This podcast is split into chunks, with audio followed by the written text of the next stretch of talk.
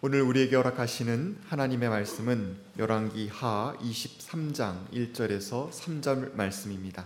모두 자리에서 일어나셔서 경청하시겠습니다. 왕이 사람을 보내어 유다와 예루살렘의 모든 장로를 소집하였다. 왕이 주님의 성전에 올라갈 때 유다와 모든 백성과 예루살렘의 모든 주민과 제사장들과 예언자들과 어른으로부터 아이에 이르기까지 모든 백성이 그와 함께 성전으로 올라갔다. 그때 왕은 주님의 성전에서 발견된 언약책에 적힌 모든 말씀을 크게 읽어서 사람들에게 들려주도록 하였다. 왕은 기둥 곁에 서서 주님을 따를 것과 온 마음과 목숨을 다 바쳐 그의 계명과 법도와 율례를 지킬 것과 이 책에 적힌 언약의 말씀을 지킬 것을 맹세하는 언약을 주님 앞에서 세웠다. 온 백성도 그 언약에 동참하였다. 이는 하나님의 말씀입니다. 우리를 사망의 음침한 골짜기에서 구해서 푸른 초장 맑은 신의 물가로 인도하시는 주님의 은총이 오늘 예배의 자리에 나온 교회 여러분 모두와 함께 하시기를 빕니다. 앞서도 말씀드린 대로 오늘은 마틴 루터의 종교개혁 502주년을 기념하는 날이지만 매년 루터에 대한 이야기를 많이 하기 때문에 오늘은 루터 이야기를 가급적 하지 않으려고 생각하고 있습니다. 오늘 한국 교회의 상황이 바로 개혁을 요구하는 그런 상황이라는 아픈 깨달음이 우리 모두에게 있습니다. 한국 교회는 그동안 세계 교회사에 유례 없는 아, 폭발적인 성장을 기록했노라고 자화자찬 해 왔습니다.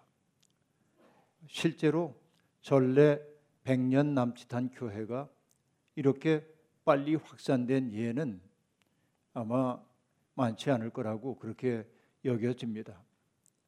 세계 교회는 한국 교회를 그렇게 주목했습니다. 그리고 이제 세계 교회가 한국 교회를 또 다시 주목하게 될 겁니다.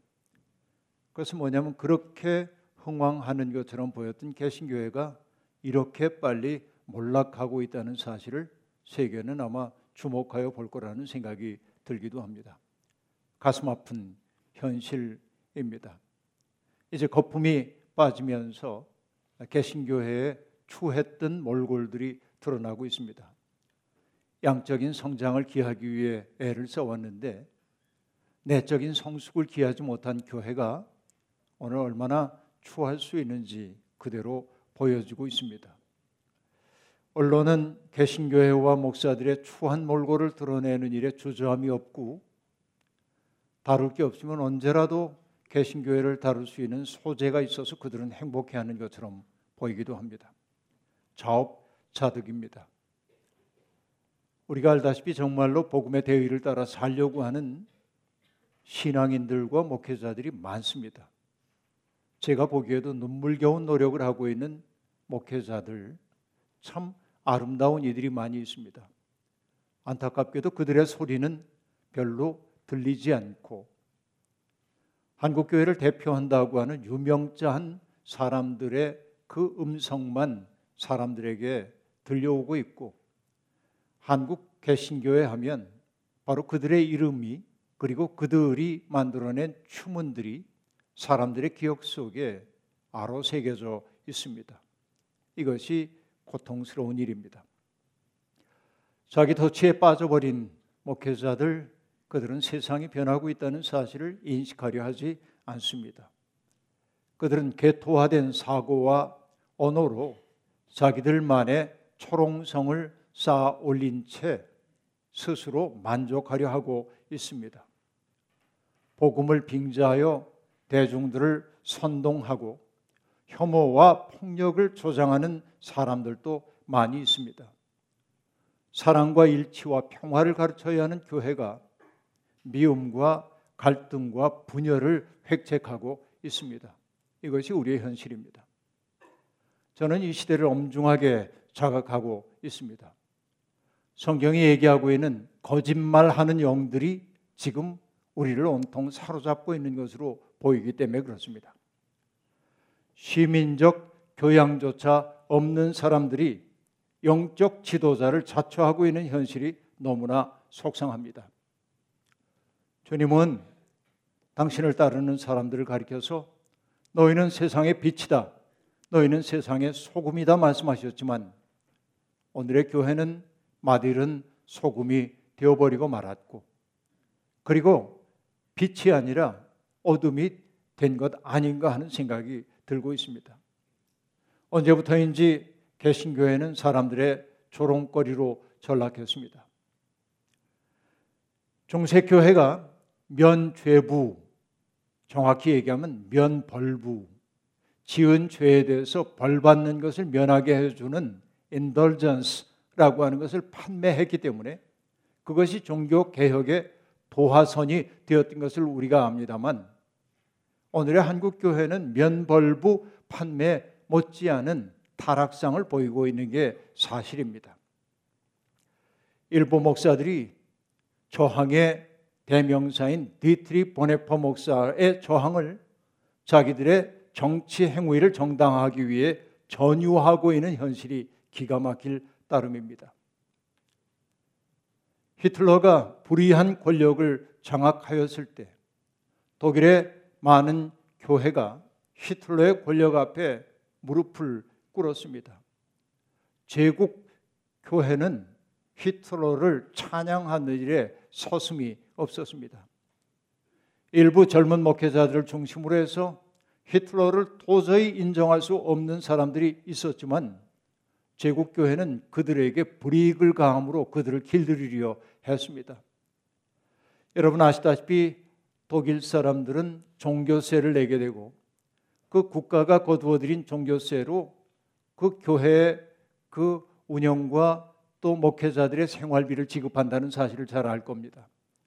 그러니까 제국 교회는 반항하는 저항적인 목회자가 있는 교회에 지원금을 주지 않으므로 그들을 물질적으로 매우 어렵게 만들어 그들을 길들이려 했고 사실 꽤 많은 교회와 목회자들이 거기에 길들여져서 저항을 포기하기도 했습니다.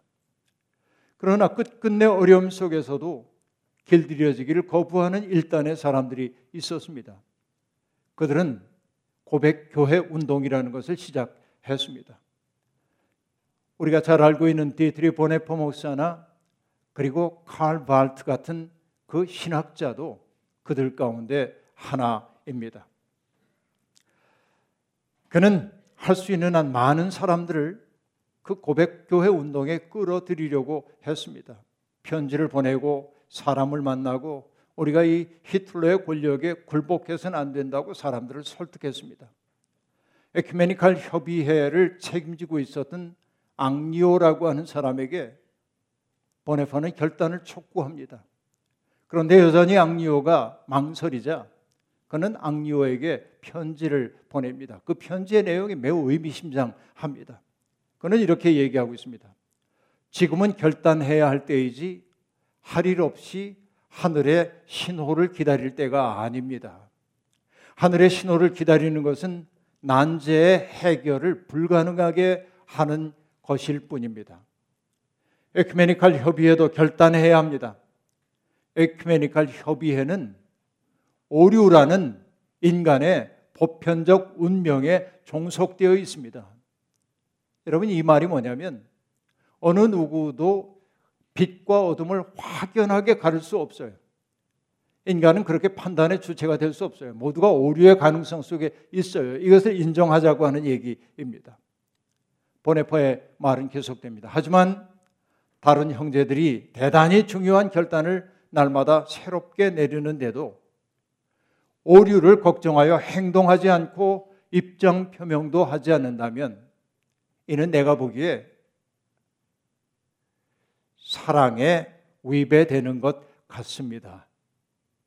결단을 늦추거나 결단의 때를 놓치는 것은 믿음과 사랑으로 잘못된 결단을 내리는 것보다 더 큰 죄가 될 수도 있습니다. 여러분 이 편지를 썼을 때 디트리히 본회퍼 목사의 나이가 아직 30이 되지 않았습니다. 그러나 정말 그 시대를 꿰뚫어 보는 예언자의 시선을 가지고 얘기를 지금 하고 있는 겁니다. 오류를 범할지도 모른다는 두려움 때문에 아무것도 하지 않을 때 악이 득세하게 된다고 이렇게 보네포는 꿰뚫어 보고 있는 것입니다. 사실 이 보네포의 가르침은 루터의 가르침과도 유사하다고 볼 수 있습니다. 1517년에 종교개혁의 봉화를 들고 나서 루터는 많은 어려움을 겪죠. 보름스 제국의회 출두 명령을 받아 가가지고 그동안 그가 썼던 책과 주장했던 진술을 다 철회해야 살 수 있다고 위협받았을 때 루터는 망설였지만은 그러나 양심에 반하는 일 할 수 없다고 말하면서 나는 철회할 수 없습니다. 그리고 하나님이여 나를 도우소서라고 얘기했던 그 사건이 벌어졌고 루터는 생명의 위협을 느끼게 됩니다. 근데 루터를 아끼던 사람들이 이 루터를 구하기 위해 하나의 사건을 만들어냅니다. 그것은 비텐베르크로 돌아가는 루터의 마차를 일단의 사람들이 기습을 해가지고 루터를 납치하는 거예요. 그래서 어디로 데려가냐면은 아이제나흐라고 하는 그 독일의 도시에 있는 바르트부르크라고 하는 성으로 데리고 가서 루터는 거기에서 변장한 채 지내게 됩니다. 거기에서 마틴 루터는 유명한 신약 성서를 독일어로 번역하는 작업을 했어요. 바로 그 성에서입니다. 루터가 사라지고 나자 비텐메르크를 중심으로 타올랐던 종교 개혁의 불꽃이 가물거리고 개혁의 동력이 사라지는 것을 볼 때 루터는 자기의 동료였던 멜랑이톤에게 1521년에 편지를 보냅니다. 그 편지의 내용이 매우 중요한데 그게 뭐냐면 용감하게 죄를 지으십시오. 이 종교 개혁에서 매우 중요한 얘기입니다. 용감하게 죄를 지으십시오. 그리고 세상을 이기신 승리자 그리스도를 용감하게 신뢰하고 기뻐하십시오라는 무엇이 참인지 무엇이 진리인지를 알지 못해서 아무 일도 하지 않는 것보다는 양심이 명하는 바를 따라서 행하되 그것이 오류라고 할 때 하나님께서 주님께서 오류를 바로잡을 거라는 사실을 신뢰하라고 하는 이야기입니다. 바로 이 루터의 이 이야기를 보네포가 아주 감명 깊게 받아들였던 것이 분명합니다. 그래서 보네포는 단호하게 말합니다. 악녀에게 고백. 오늘날 독일에 필요한 것은 고백입니다. 이 단어를 두려워하지 마십시다. 그리스도의 대의가 위험에 처해 있습니다. 우리가 잠자고 있는 자로 발견되어서야 되겠습니까? 라고 말합니다. 고백의 상황이란 뭘 지금 얘기하는 겁니까? 히틀러가 주님이 아니에요. 세상의 주권자가 아니에요. 세상을 지배하는 것은 우리 주님이라는 사실을 고백하자고 하는 것입니다. 이게 바로 고백 교회입니다. 저 가짜 주에게 놀아나지 말자고 하는 얘기입니다. 고백을 뜻하는 라틴어 confessio라고 하는 단어는 내가 뭔가 잘못한 것을 참회한다는 고백도 있지만 참회하고 인정한다는 뜻도 있지만 그 고백 속에 담겨 있는 더 중요한 내용은 뭐냐면 역사를 섭리하시는 하나님의 능력을 신뢰한다고 하는 뜻이 고백 속에 담겨 있는 의미입니다. 하나는 나의 잘못에 대한 인정이요. 또 다른 하나는 하나님의 능력에 대한 신뢰. 거기에서 비롯되는 찬양이 바로 고백이라고 얘기할 수 있는데 바로 하나님에 대한 진정한 고백을 하는 교회가 되자고 보네포가 지금 얘기를 하고 있는 것입니다. 히브리의 한 시인은 하나님에 대해 이렇게 고백합니다. 주님, 주님과 같으신 분이 누구이십니까? 주님은 약한 사람을 강한 자에게서 건지시며 가난한 사람과 억압을 받는 사람을 약탈하는 자들에게서 건지십니다. 이 시인이 알고 있는 하나님은 분명합니다. 약한 사람을 강한 자에게서 건지시는 분, 가난한 사람과 억압받는 사람들을 약탈하는 사람에게서 구하시는 분이 하나님이십니다. 그리고 여러분 이 고백 끝에 시편 35편의 시인은 이렇게 말합니다. 이것은 나의 뼛속에서 나오는 고백입니다. 여러분, 이 고백이 여러분의 뼛속에 있습니까? 우리가 믿는 그 하나님이 어떤 분인지 내 속에 뼛속에 그런 고백이 담겨 있습니까? 여러분 독일의 고백교회는 바로 이런 신앙에 따라 살기로 작정한 사람들의 모임이었습니다. 여러분 지금 한국 교회도 고백의 상황 속에 이르렀습니다. 우리가 믿는 하나님이 어떤 분인지 명확하게 고백해야 할 때가 이르렀다고 저는 확신합니다. 오늘의 본문은 요시아 임금 시대에 벌어졌던 종교 개혁 사건을 증언하고 있습니다. 그 개혁 사건의 의미를 이해하기 위해서는 남왕국 유다의 역사의 일부를 이해해야만 합니다. 이 요시아는 이스라엘 역사상 가장 남왕국 유다를 얘기하는데요. 그 역사상 가장 악한 왕의 대명사처럼 여겨졌던 문하세 임금의 손자입니다. 문하세의 아버지는 누구냐면 사람들이 아주 선한 왕으로 기억하고 있는 히스기야 임금의 아들입니다. 히스기야는 하나님을 정말로 신뢰했던 사람입니다. 하나님의 뜻대로 살려고 애를 썼습니다. 그래서 하나님의 뜻대로 살려다 보니까 여러분 많은 귀족들이 백성들을 착취하고 억압하는 것을 바라보면서 그 귀족들의 권력을 조금 회수해서 사람들이 살 공간을 열어줬습니다. 그러다 보니까 여러분 많은 귀족들이 히스기야의 통치를 그다지 좋아하지 않았습니다. 자기들의 이익의 소망이 끊어졌기 때문에 그렇습니다. 그리고 히스기야가 세상을 떠나자 당시에 12살에 지나지 않았던 문하세 아들인 문하세가 왕이 된 겁니다. 어린 왕이 등극하자 소외되었던 귀족들이 이 문하세를 애워싸합니다.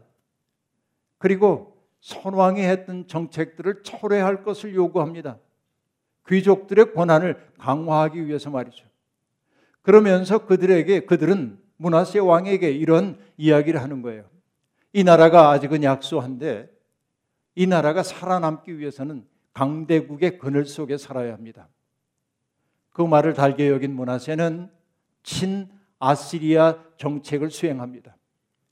그런데 여러분 아시리아의 문화와 정책이 들어오기 시작하면서 여러분 문화신학자들이 하는 얘기가 있잖아요. 종교는 문화의 내용이고 그리고 문화는 종교의 형식이다라고 하는 말이 있는데 아시리아의 문화가 들어왔다는 말은 어떤 의미냐면 아시리아 사람들이 믿는 신앙도 들어왔다는 얘기입니다.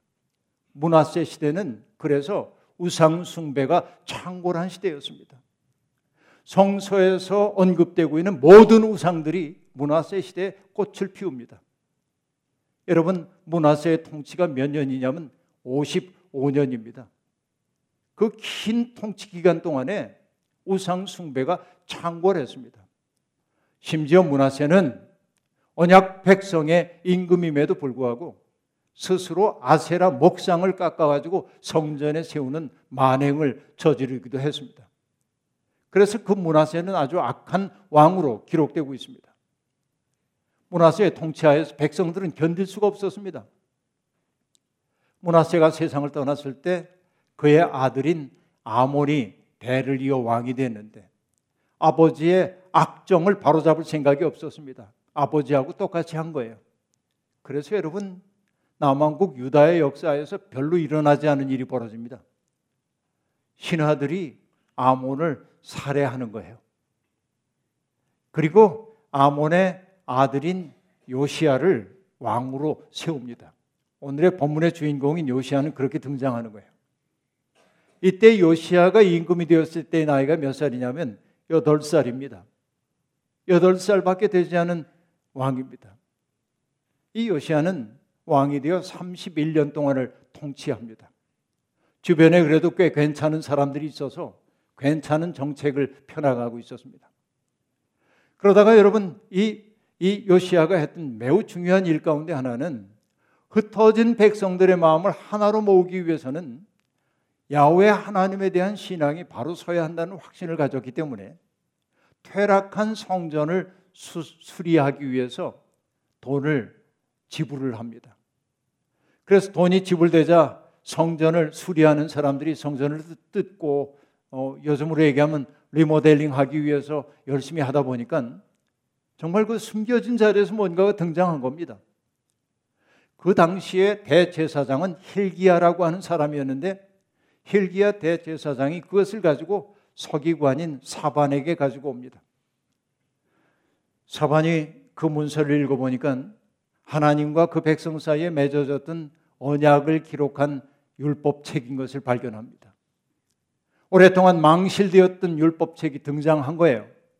그래서 사반은 이 율법책을 들고 요시아 임금에게 갑니다. 그리고 사반은 임금 앞에 그 율법책을 읽어줍니다. 그 말씀을 들으면서 요시아는 깊은 자책감과 아픔 때문에 통곡을 합니다. 주님 앞에 무릎을 꿇고 우리가 이렇게 살아서는 안 되는데 이렇게 살았다고 참회합니다. 왕이.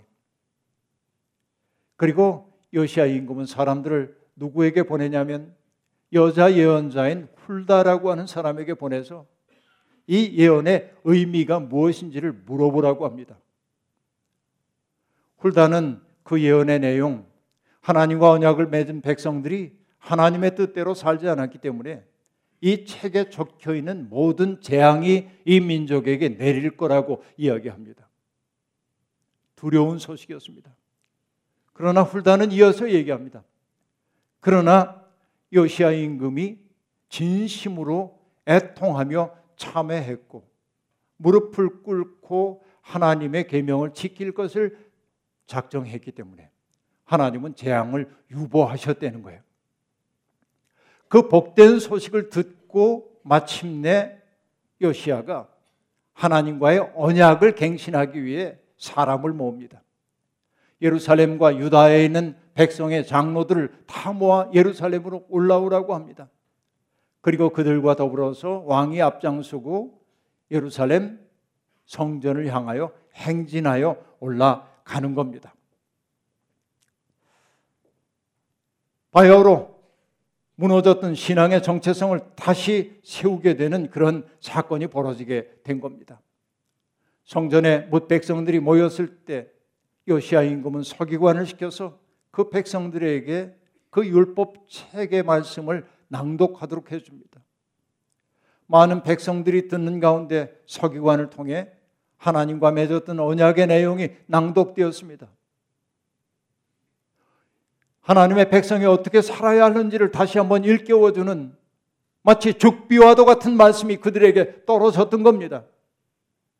하나님의 백성이 지향해야 될 삶의 방향과 원칙이 무엇인지를 다시 한번 깨닫게 되는 시간이었던 겁니다. 말씀 낭독 마쳤을 때 왕이 백성들 앞에 말합니다. 주님을 따를 것, 그리고 온 마음과 목숨을 다 바쳐 그의 계명과 법도와 율례를 지킬 것과 이 책에 적힌 언약의 말씀을 그대로 지킬 것을 맹세하는 언약을 주님 앞에 세웁니다. 왕이 먼저 그 언약대로 살겠다고 말하는 겁니다. 그러자 뭇 백성들도 언약에 동참함으로 우리는 하나님의 말씀 안에 있는 백성이라고 하는 사실을 재확인하는 시간이 되었던 것입니다. 이것이 여러분 바로 오늘의 사건입니다. 바야흐로 무너졌던 신앙적 정체성을 바로 세우는 일이 국가적 규모로 거행되었습니다. 왕이나 귀족들의 이해관계가 아니라 남이야 어찌되었든 나의 욕망을 채우면 그만이라고 하는 이기적 생각이 아니라 하나님의 뜻과 말씀이 국가의 중추로 우뚝 서는 순간이 지금 생겨난 겁니다. 종교개혁은 이처럼 종교만 개혁하는 게 아니라 한 사회의 중추를 바로 세우는 일이어야만 합니다. 여러분 교회 다니든 안 다니든 많은 사람들이 알고 있는 성경 말씀이 있죠. 요한복음 3장 16절. 하나님이 세상을 이처럼 사랑하사 그의 외아들을 주셨으니 이는 그를 믿는 자마다 멸망하지 않고 영생을 얻게 하려 하심이니라 하는 말씀 말입니다. 여러분 여기서 하나님이 교회를 이처럼 사랑하셔서가 아닙니다. 하나님이 세상을 이처럼 사랑하셔서 세상이라고 번역되어 있는 헬라어는 코스모스입니다. 코스모스는 일반적인 세상을 뜻하는 말이기도 하지만 또 다른 의미 쓰인다면 어떤 뜻이냐면 하나님을 알지 못하는 대중을 뜻하기도 하고 그리스도의 대의의 적대적인 생각을 품고 있는 사람들을 일컫는 단어가 코스모스입니다. 놀랍지 않습니까?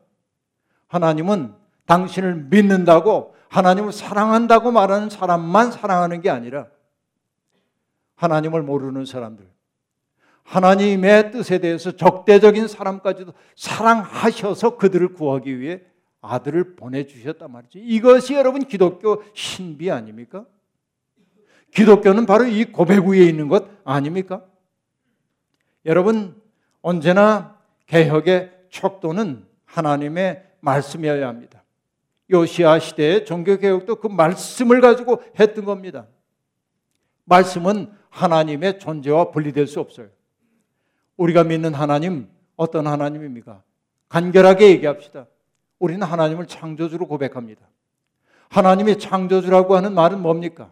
세상에 존재하는 어떤 것도 하나님과 무관하게 존재하지 않는단 말이에요.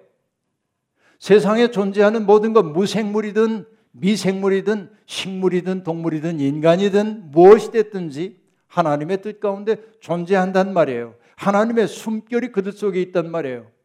여러분, 눈 밝은 사람들은 세상에 존재하는 것들을 통해 하나님을 느낄 수 있어야 돼요. 정말로 세상에 존재하는 것들이 하나님이 창조하신 것이 맞다면 우리의 삶의 자세는 어떠해야 합니까? 함부로 대할 수 있는 게 아무것도 없어요. 조심조심 감사한 마음으로 우리가 대하며 살아야 합니다. 이게 하나님을 창조주로 믿는다는 고백이에요. 하나님을 우리는 구원자라고 고백합니다. 어떤 구원자입니까? 고통받는 사람들의 신음소리를 당신의 나라가 임하소서라는 기도로 들으시는 것, 이것이 여러분 우리가 믿는 하나님 아닙니까? 우리가 정령 그런 하나님 믿는다면 우리의 삶 돌아봐야 합니다. 우리는 창조주를 부정하는 삶의 방식 혹은 구원자이신 하나님을 부정하는 방식으로 살고 있는 것 아닌가 돌이켜봐야 합니다. 우리는 그런 의미에서 하나님 아닌 다른 신들을 섬기고 있는지도 모릅니다. 예수님은 누구입니까? 육화된 말씀이죠. 육신을 입은 말씀이죠. 육신이 되신 예수 그리스도는 어떻게 사셨습니까? 병든 사람 보면 고륙지친의 고통처럼 아니 자신의 고통처럼 여기셨습니다. 귀신 들린 사람 보면 마음 아파하며 그들의 깨진 마음을 사랑으로 녹여내셨습니다. 세상에 소외된 사람들을 보면 어떻게 했습니까? 가까운 보시 되어 다가가셨습니다. 세상이 사람들을 갈라놓았던 그렇죠. 성과 속, 의인과 죄인, 유대인과 이방인, 남자와 여자 그 모든 장벽들을 사랑으로 철폐하심으로 서로가 소통하며 살도록 하셨습니다. 오늘 우리가 그런 욕화된 예수를 믿는다고 한다면 우리의 삶도 장벽 철폐하는 삶이어야 하지 않겠습니까? 오늘의 개신교회가 장벽을 자꾸 만듭니다.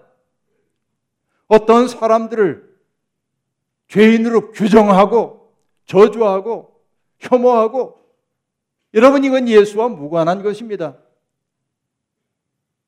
너무나 가슴 아픈 현실이 지금 우리 속에 있는 것입니다. 세상은 끊임없이 불안을 만들어냅니다. 불안은 우리의 삶을 삶의 토대를 갉아먹는 쥐와 같습니다. 불안하기 때문에 우리는 하나님 아닌 예수님 아닌 다른 것들을 섬기며 살고 있는 겁니다. 그러나 여러분 잊지 마십시오. 불안의 해독, 해독제는 하나님과 이웃에 대한 신뢰입니다. 이게 회복되어야 합니다. 믿음의 사람은 신뢰하고 감사하는 삶을 의도적으로 연습해야 합니다. 교회는 고립되어 살고 있는 사람들을 품에 안을 수 있는 따뜻한 품이어야 합니다. 독일의 사상가인 테오도르 아도노라고 하는 사람은 미니마 모랄리아라고 하는 책에서 행복을 뭐라고 얘기하냐면 행복이란 에워싸이는 것, 즉 어머니 품 안에 보호된 상태의 모사물이라고 얘기합니다. 사람의 행복을 느낄 때는 언제냐면 마치 어머니의 품 안에 있는 것처럼 누군가가 나를 품어 안는 것을 느낄 때가 행복한 거예요. 오늘 행복하지 않은 사람들 너무나 많죠. 우리가 여기에 교회로 부름을 받은 까닭은 뭐냐면 누군가의 품이 되어주라는 것 아닙니까? 이게 우리들이 해야 할 일 아니겠어요? 이 점에서 우리는 부족함이 참 많습니다. 디트리히 본회퍼 목사의 말처럼 지금은 정말 고백의 상황입니다. 우리가 믿는 하나님이 누구인지, 우리가 믿는 예수님이 누구인지 명확하게 여러분 고백할 수 있어야 합니다. 다른 그리스도를 전하는 자들이 많기 때문에 그렇습니다. 다른 하나님을 전하는 자들이 많기 때문에 그렇습니다. 영적 분별력이 필요합니다. 우리가 얼마나 세상에 길들여졌는지를 아프게 고백하고 하나님의 사랑과 능력을 신뢰해야 합니다. 그때 비로소 교회는 세상의 대안이 될 것입니다. 오늘 우리의 고백은 진실합니까? 이 땅에 있는 교회는 그리스도가 아니라 세상을 닮은 것 아닙니까?